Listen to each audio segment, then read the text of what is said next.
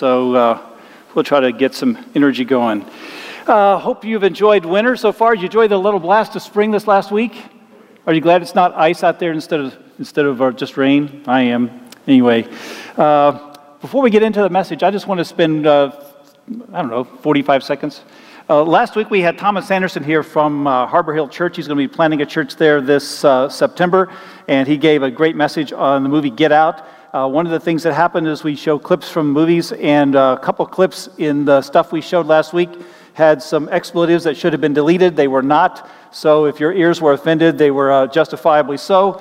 Uh, I had every chance during the week before that message to review those videos, and I just got tied up with other stuff and didn't do it. And so uh, I uh, sincerely apologize to you guys for that, for that failure on our part. We'll do everything we can to prevent that from happening. We want this to be a safe place for you and your munchkins and everybody else that shows up. So uh, please forgive us for that mistake. We'll do everything we can to prevent it from happening. But I uh, assure you, that there will be occasions in the future where I'll be up here apologizing for something. It's just the nature of human beings. Uh, and if you, uh, if you expected you were in a church uh, with perfect people, uh, I'd like to use this opportunity to disabuse you of that notion. And if you're not perfect either, uh, you're going to fit right in. So let me pray for our time and we'll get into Spider Man Homecoming. Lord, thank you for your word. Thanks for uh, the way we can connect the dots with stuff in our culture. Uh, thank you that uh, you've given us um, your heart and your son and your love, and that you care for us so much more than we even know. Um, we pray that we might meet you here this morning, that we might hear from you this morning, that we might be changed by you this morning. It's in Christ's name we pray. Amen. Well, if you were here at the very beginning, you uh, have now been introduced to the two main protagonists of the movie Spider Man uh, Homecoming.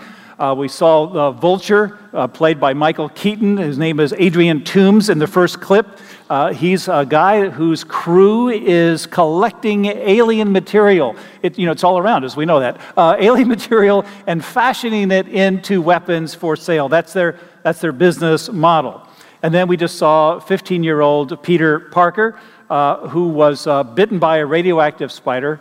And instead of getting radioactive nuclear Lyme disease and killing us, which is what would happen to you and me, he, he turns into Spider Man. It's really believable, okay? Anyway, here's the deal he is not yet a full Avenger, he's just kind of a, a journeyman. Uh, he's got uh, uh, Tony Stark, who's uh, Iron Man, who is his kind of mentor. And, uh, but he's not full up um, Avenger like Captain America or the Hulk and all those guys. Anyway, Peter's kind of in training. And uh, officially, his cover is that he is to be, uh, uh, he's an intern with Stark Industries. And he's supposed to just be, at this point in his career, just the, the good little neighborhood Superman or uh, Spider Man, kind of helping people out here and there, staying out of trouble, staying out of harm's way, taking baby steps, learning about his suit and how it works and all that kind of stuff. Uh, and it, it is frankly this process of growing and maturing and learning that we get our spiritual connection with God and this morning. Uh, in this movie, we, we, I think we see three distinct ways that God grows up his people as Christians that we see this kind of evidenced in the terms of this Tony Stark Spider Man relationship. And uh, we all kind of want it for Christians, right? We, we want to learn. We, we don't want to be the stupid, dumb cat, right? That just keeps making the same mistakes over and over. Uh, but I get a lot of questions. If you're a pastor, you get these. What's God's will for my life? What's God want me to be when I grow up? What's He got in store for me? And a lot of those questions will revolve around things like, well, who should I date? Or who should I marry? Uh, what should I study in school? What job should I take? Should I leave the job I have now and take another job? Should I move to Seattle? Uh, if you like rain here, you're going to love it there. Uh, that kind of stuff. Should, what, should I buy a house? And all that kind of stuff. These are important questions, but they're not the most important questions if you're a Christian. Maybe you weren't aware that God has a very specific plan for us as Christians. Kind of what He has an overarching will for our lives, what He intends to see happen in us and to us over the course of our lives. And if I asked you to tell me what that is, my suspicion is you might have, some of you might have a difficult time telling me what that is. And because so many people don't know what that is, let's just kind of dig into it for a second, right? Let's turn to the passage. It begins with a verse most of us are familiar with. We actually just kind of sang a song that had the phrase in it, but it's Romans 8:29, one of my favorite books. Actually, the book I'm reading at the, any point in time in Scripture is my favorite book, but Romans, I'm digging into it now. But here's what it says And we know that for those who love God, all things work together for good, to those who are called according to his purpose. Don't we, don't we just love that verse? Isn't that just like the coolest verse ever? You know, when uh, we go through tough times, that no matter what's going on, no matter how bad things get, uh, we kind of have this confidence, this faith that God can cause somehow good to come out of it, and that's awesome. But, but you'll note something that this verse is for people with two specific characteristics. They've got to have a little more commitment than the person on the slide. They've got to be sold out in love with God. They've got love God above everything else because He is a jealous God who will not take second place to anything or anybody else. Secondly, you have to be a person called according to his purpose. So, okay, as Christians, we are not to be working counter to God's purpose for us.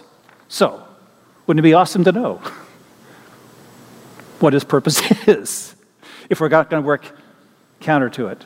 I think that's why questions from pastor, pastors get often revolve around this kind of will, what God's will. We're, we're trying to figure it out. Well, I think sometimes we just make it harder than it is.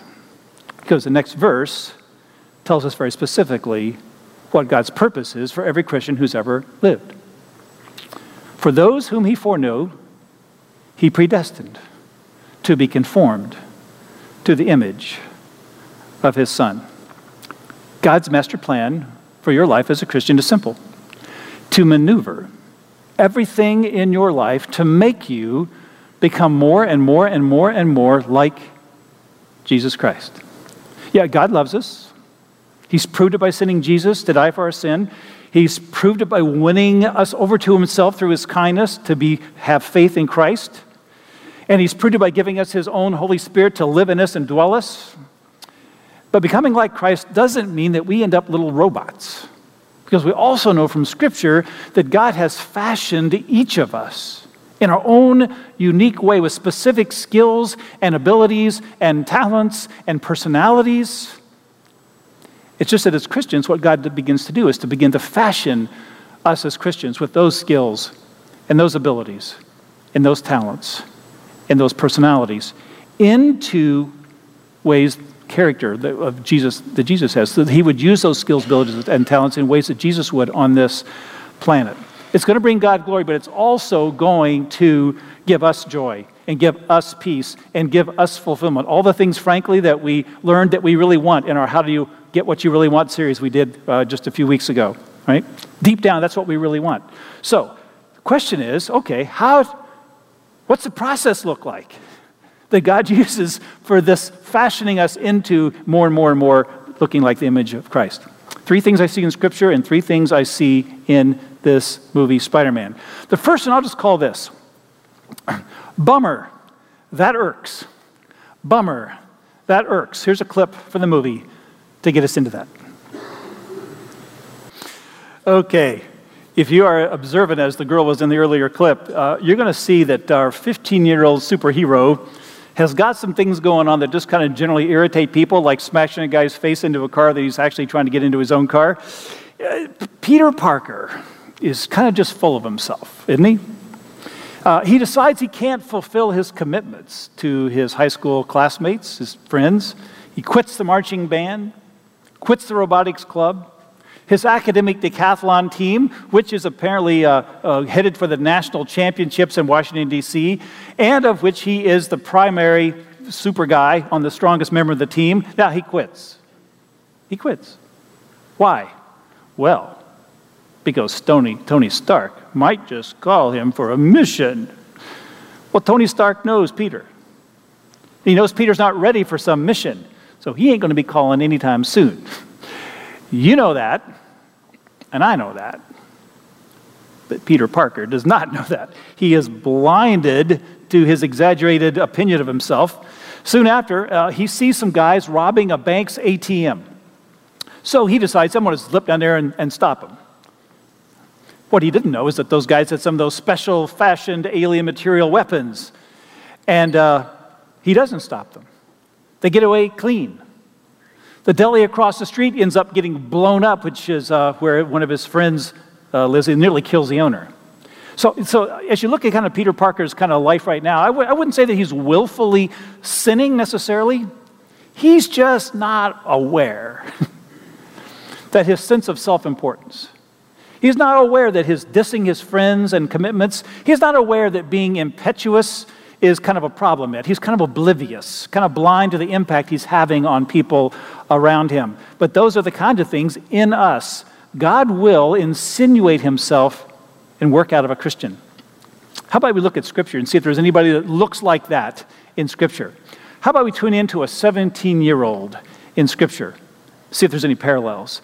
The 17 year old's name is Joseph. He's one of the sons of Jacob. There was Abraham, then Jacob, and then uh, now his kids. They're living in Canaan where God sent Abraham to settle down. See if you can spot the irksome or irritating or annoying characteristics in this kid. Genesis 37. Joseph, being 17 years old, was pasturing the flock with his brothers. He was with the sons of Bilhah and Zilpah, his father's wives. And Joseph brought a bad report of them to their father. Now, was Joseph accurately reporting what was going on? Probably.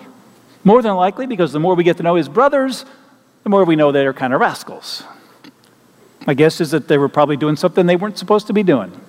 We're not told what it was, but the other option is that Joseph actually invented the story, kind of lied about his brothers. If so, it's the only recorded lie we have of Joseph being told, uh, telling a lie in the, in the scripture. So I, I'm pretty much convinced he was telling the truth. But look, look, Nobody likes a snitch, do they? Nobody likes a tattletale. Everybody hates that. Just straight back to dad to rat them out. No sense that he actually talked to them, tried to convince them that they shouldn't be doing what they're doing. Uh, listen, it got to the point where they could not even speak to their brother without their disgust and contempt and hatred being obvious. Now, now knowing that, knowing that you're the youngest and your 11 older brothers are all bigger, badder than you are, you'd think maybe he developed some common sense, right? No, he doesn't have that. Gets better. Verse 5. Now, Joseph had a dream.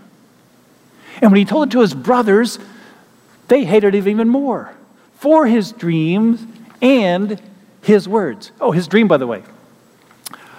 I dream that you guys, all 11 of you guys, older than me, first in line for the inheritance, you are going to be bowing down to me one day. So he not only irks them with his dream, but he irks them with his words. Because he apparently went around yapping about this to everybody, apparently. He's got no filter. Gets better, verse 9. Then he dreamed another dream. And he told it to his brothers and said, Behold, the sun and the moon, and 11 stars bowing down to me. But when he told it to his father and to his brothers, his father rebuked him. Shall I and your mother, he recognized mom and dad are the sun and the moon, and your brothers, 11 brothers, 11 stars, they, they connect the dots pretty easily. You, we're going to be bowing down to you one day. So at this point, Joseph has pretty much irked off everybody in his family. It's like his goal is this next slide, right? The more people hate me, the less people I have to please. now, the dreams he actually dreamed were true, absolutely true. And they did happen exactly as Joseph dreamed them. What he didn't see coming was what God was going to do to make Joseph the kind of person who was worthy of being bowed down to. So his brothers hate him so much that they finally sold him into slavery. They sprinkled some blood on his coat, told dad that the critter killed him. Joseph hauled off to Egypt, is falsely accused of, of attempted rape, sent to prison where he languishes for years. And he came out of that experience different, a different person a humbled person, a changed person, had to go through some really hard things as God worked to conform him more into the image of Christ. How does this work in today's world? Lots of ways. Let me just share from you a personal experience from my life. Now, I've told many of you that God called me into ministry at age 27, but that I think He did not make me a senior pastor of anything uh, for a long time because He wanted to knock a bunch of crap out of my life that needed to, to be, to be uh, sandpapered off or maybe sandblasted off. So I wouldn't destroy a church or destroy people or whatever. But here's one thing He did. Jackie and I moved to Nova years and years ago. We fell in with a super duper group of friends at a little church we had in, uh, going to at the time in Herndon. There were probably, what, seven, eight couples. Uh, we became like the super closest friends, the kind of friends that would just kind of pop in on each other's house un, un, unannounced. I mean, you just, 10 o'clock at night, you can expect the, the, your door to open and there's your buddies. And they just decide, oh, we're going to come to your house tonight. And when we started having kids, we just packed the kids up in the playpens and took them over to the houses. They put down and sleep. We'd talk, play games, whatever, till two or three in the morning. It was, it, it was kind of about the closest I've experienced a family uh, out here that, that, that, that I've ever had, right? Well, I had my goofy sense of humor way back then, and I loved to make uh, people laugh. I had, was quick with a quip, and I was pretty good at uh, making people laugh. But uh, one evening, the doorbell rings, and one of the couples comes in. No big deal, it happens all the time. But they wanted to talk. They wanted to talk. And what they wanted to talk about, they said, You're, you, you're Dwayne, your, your humor, it's irksome. It's irritating. It's annoying. It's hurtful. It's sarcastic. And I'm sitting there going, I can't believe this because I'm just, I'm Mr. Funny Man. How could this possibly be? So I listened, but you know, what they're basically saying is, Dwayne, you're just a little ray of pitch black. That's kind of what you are. So I didn't know what to do. I was just crushed. But I thought, well, this can't be true. So I went to all the other friends and I said, what, what, do, you, what do you guys think? Expected them to say, oh, these guys are nuts. And they all said, yeah, I know what they said. That's, that's right. I mean, I love you anyway, but that's true. that's true. And so for about six months, I didn't really talk much. If, you may not have, you may not be able to believe that, but that's true. Uh, I could not trust that what I said when I opened my mouth would be heard the way that I thought it was going to be heard and the way I actually wanted it to be heard. So, after about six months, I began to kind of climb out of my shell. I went back to all my friends and I said, okay, here's what we got to do. Anytime I say something that's a little bit askew, you have to call me on that. And you cannot call me on it a week later. I need to know immediately whether it's sarcastic or hurtful or, or inappropriate or whatever. And uh, so they started doing that. Uh, and, I, and over time, I began to learn the difference between hurtful humor and sarcastic humor and funny humor. Got got a little clearer to me. But I got to tell you, it was a blind spot that I did not see at the time. It required God to do something to make things happen. And uh, you sitting here should be thankful because I hope that most of the time we have a conversation, we don't end that with you off, off looking for band aids. See? So you can thank God for that thing that happened 30 years ago to me, right? Look, we are all involved in things, we all have irritating things, whatever, that God's going to deal with. You study who Christ was, you study how he was with people, and what was important to him, and then you look at you. God's going to work on conforming us to the character of his son. So God's going to work out of us things that not, might, might not be sin in the, in the traditional sense of willful disobedience, but just things that are a little askew, things that kind of irk people, things that kind of annoy people, things that in us that maybe get in the way of our having credibility when we want to share the, our faith with somebody. If you are clueless as to what those things are in your life, just ask people who know you family members, friends, coworkers, bosses, beg them to care about you enough to tell you because you're probably blind to it, like I was. You got no idea. So we need to expect that God's going to change us in those areas. If, if you don't have stories of such things happening, you might want to ask this question Could it be that I really am the only person other than Christ to walk this planet that is already conformed to Christ's image? And if you don't know that that's a rhetorical question, then you definitely need to talk to your friends. Because when God starts working this stuff out, the best thing to do is to let Him. To let Him. See for what it is. It's God conforming us to the image of His Son. It's actually good for us, really is. You'll be happy. You'll be happier. You'll be a better person. on the other side of the changes, and the people you have to interact with are going to be happier too. So, first thing, God will begin to work out things that irk people. okay? Second thing, second way God works to conform people into the image of Jesus is what I call ouch. That hurts. Here's a clip. We'll connect the dots. Okay, up to this point in the movie, I would call Peter Parker just kind of irritating and irksome. Uh, you could just write it off as kind of youthful exuberance. But after the scene we just saw, Peter goes full on disobedient. He's told very clearly by Iron, Iron who kind of who saves him from that disaster, that these weapons and the vulture are not his business. He is again to stay close to the ground. He is again to just be the friendly neighborhood Spider Man. Right? And if he happens to come across any of those weapons anymore, don't do anything with it. Just call Stark headquarters. Pretty clear, right? But what does he do? He ignores every one of those specific commands. He is determined to prove Iron Man wrong, that he's ready for more. Like, like I'm sure, right? That mom and dad have told this kid, we're going to get you ice cream, just do not stick it up your nose. Um, we, we, told you 20 times, don't do it anymore. Up, not up your nose, stop it. But here she goes again. So I'm sure now they have photographic evidence. Do you think this will not show up on the wedding? Yes, it will. Anyways, similarly, Peter, as he's walking back from this conversation with Iron Man, he finds the two weapons that we saw fall out of the van. Does he call Stark? No. And the misadventures just escalate, right? He uh, gives one of them to Ned, his friend, and they're trying to figure out what these weapons do, right?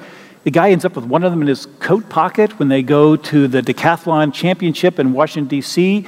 The guy's getting ready to go through the uh, metal detector. Then uh, Spider Man, who's basically caged up someplace, another story, uh, he's, he can't rescue the guy because he, but he finds out that this thing, once you go through a metal detector, it will activate the, the bomb thing. So, all the way up at the top of the Washington Monument, the thing goes off.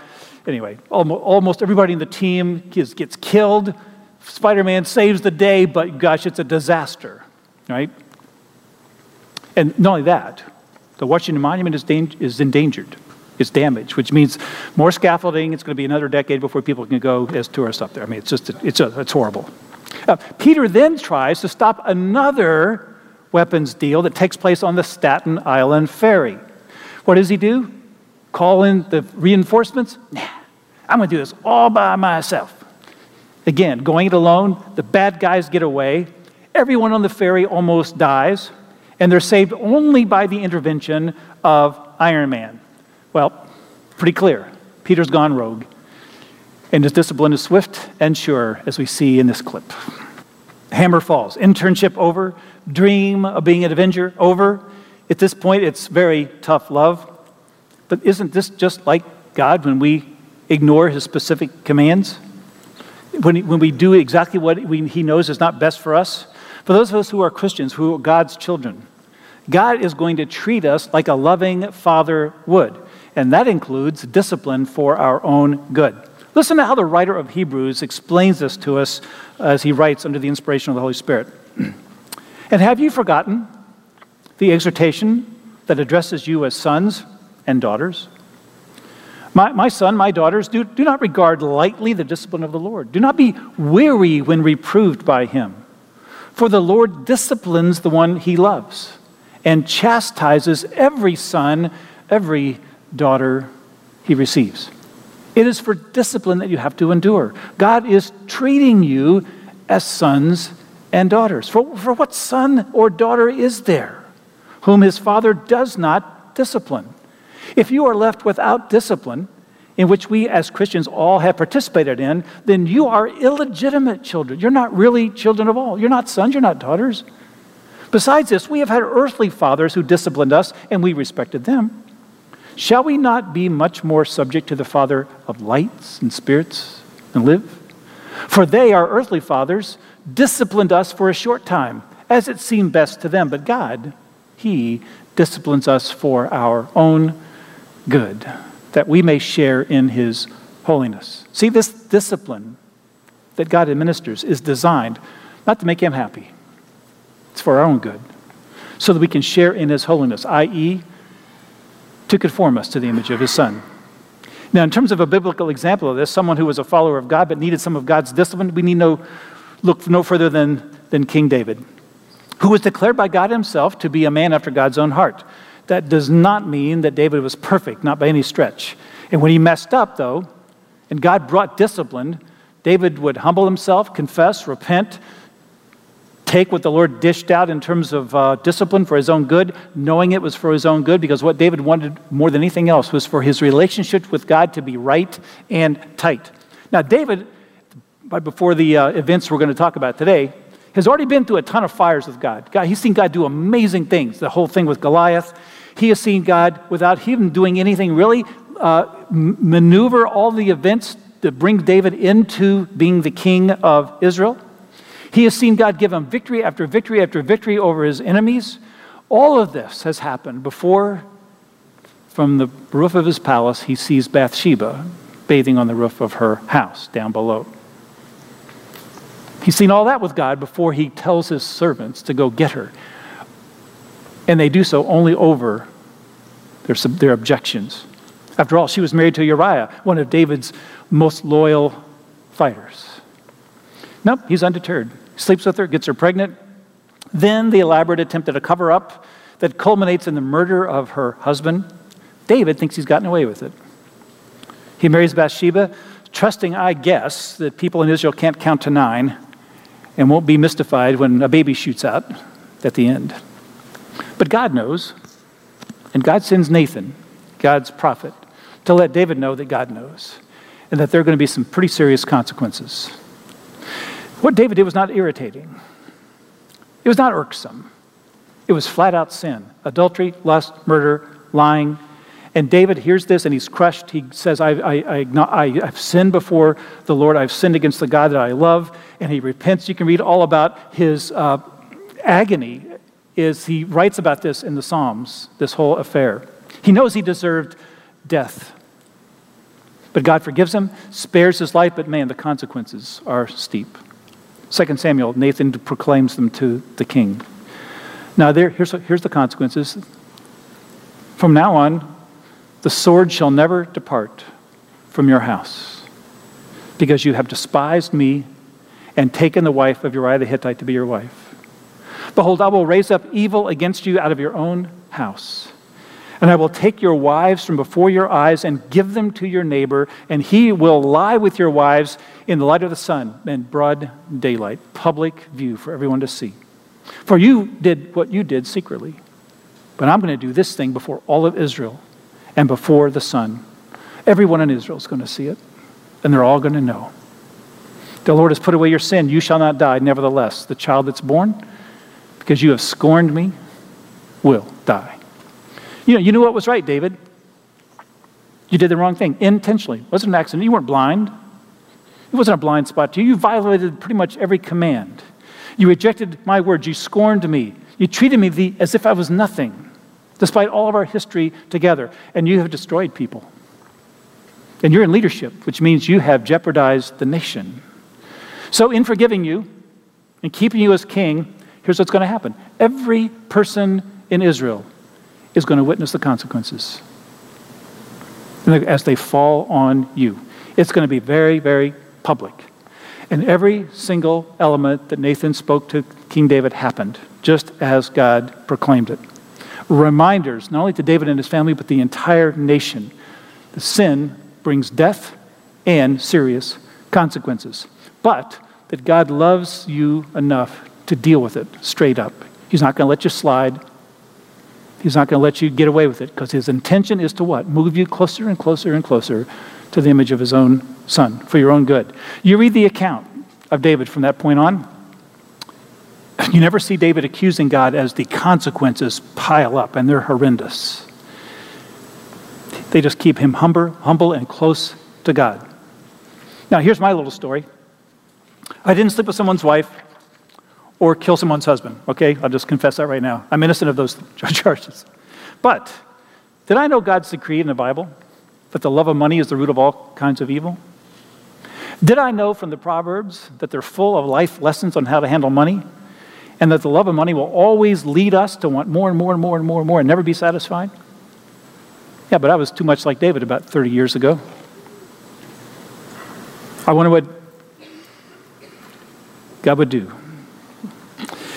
We had a neighbor who was uh, trying to develop a software package to digitize medical records.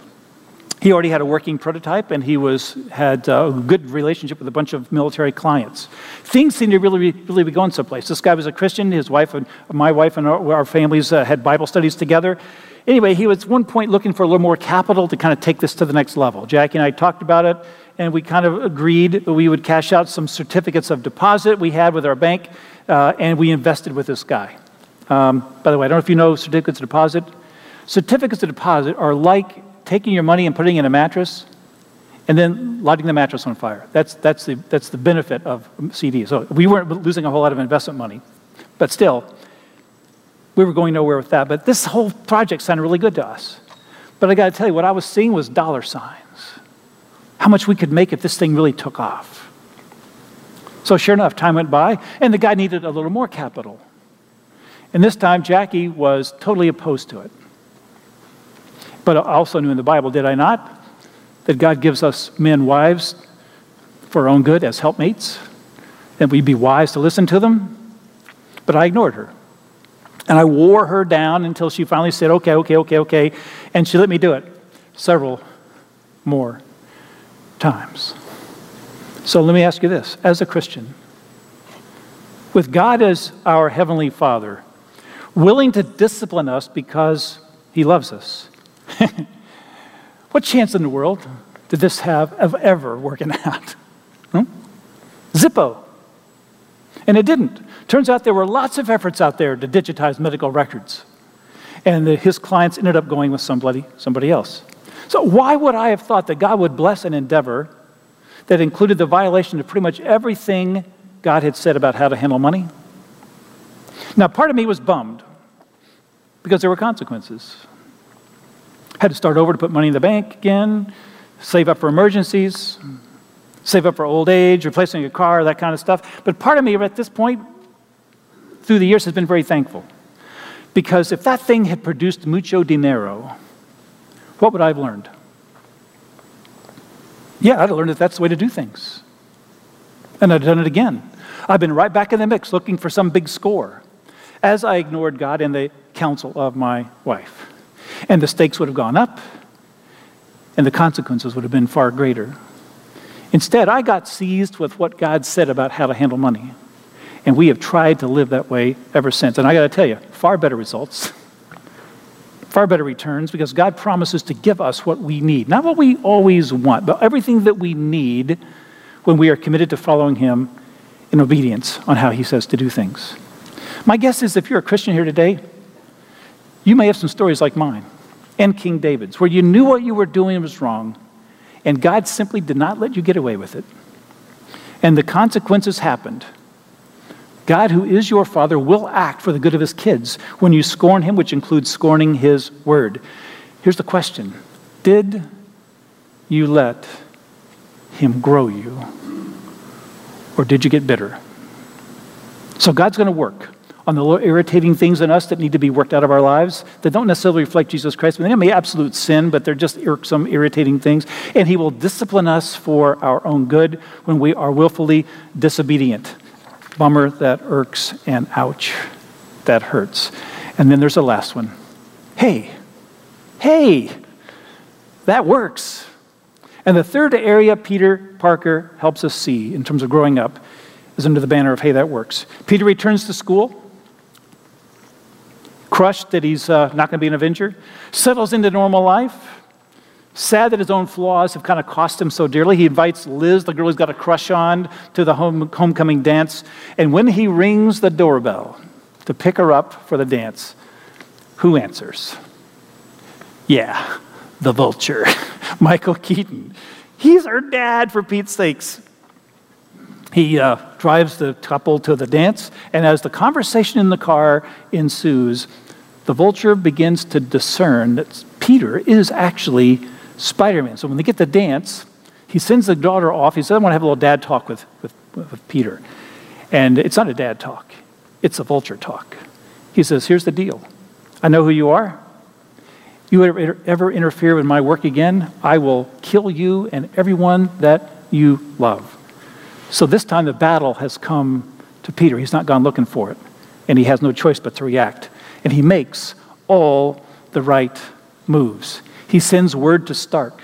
He has his friend Ned put a tracker on his phone so everyone will know where he is.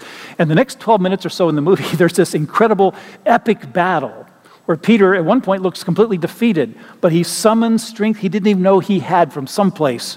He not only ends up defeating the vulture, but actually saves the vulture's life. He comes into his own by humbling himself, by being obedient, by doing things under the authority of Stark. And then there's this clip of a meeting with Stark afterwards. We see a more mature Peter Parker, don't we? A wiser Peter. Peter has figured out he's got some room to grow. That he doesn't know everything yet. That benefits from following some instruction are good, some guidelines are good. That all the stuff he fought at first but now he's beginning to see the wisdom of it. And his future is once again headed to full avengership. For you and me as Christians, the idea of knowing what God says and obeying it is called faith. Faith is nothing more than believing what God says is true and then living as if it's true. Romans 10 17. Faith comes from hearing and hearing from the word of Christ. When we hear what God says and live as if it's true, we're going to discover what Peter discovered here. Hey, that works. God's going to be all in with you on this. He will start working those acts of obedience for your good. God has implanted His Holy Spirit in you at salvation. He even says, Look, when you know what I say, because you are hearing me, when you are going where I'm telling you to go, and you're doing what I want you to do in obedience, you don't even have to worry about what you're going to say if somebody asks you a question about what's going on with you and spiritual stuff. Why? Because the Holy Spirit will tell you in those moments exactly what to say. You will feel a power you didn't even know you had, like Spider Man experienced, rising up to respond as God would have you respond. You know what you're going to do? You're going to like that. You're going to like that. And it's going to make you want to try something else that you hear from God's word, that you decide to lean into with obedience. And when you do, you're going to end up saying, hey, that, that works too. That feels really good too. And this process over and over and over again will draw you closer and closer to God. And you'll get to know Him more and more, and you will get to trust Him more and more. And you will begin to look and be more and more like Christ. How about our Bible example? How about Noah? By faith, Noah, being warned by God concerning events as yet unseen, in reverent fear, constructed an ark for the saving of his household. Read the account for yourself over in Genesis. What did Noah believe by faith? It wasn't, it wasn't that much about a big flood. God said, for the first time in the history of humankind, it's going to rain. Because at that point in time in history, the water had come up as a dew and watered the land. It had never rained before. But God said, it's going to rain. I know you've never seen it, but I'm going to use this to basically, you know, save mankind. God told this dramatic change is coming. It's going to rain, rain, rain, lots, lots of rain. And Noah chose to believe in something he had never seen before because God said it. Hebrews 11 is full of people who believed something unbelievable that God said. And they would all say right now, hey, that works. You and I should have stories of stepping out in faith, believing what God says in His Word that maybe everyone else around you thinks is loony thinks is crazy, but you act on it. And then you have God throw his weight into your life in ways that you never imagined. Things that will leave you amazed. And you're going to say, hey, as amazing as this is, as crazy as it sounds, that actually works. It will feed your desire for more and more of God's activity in your life. And that will make you more and more like Christ.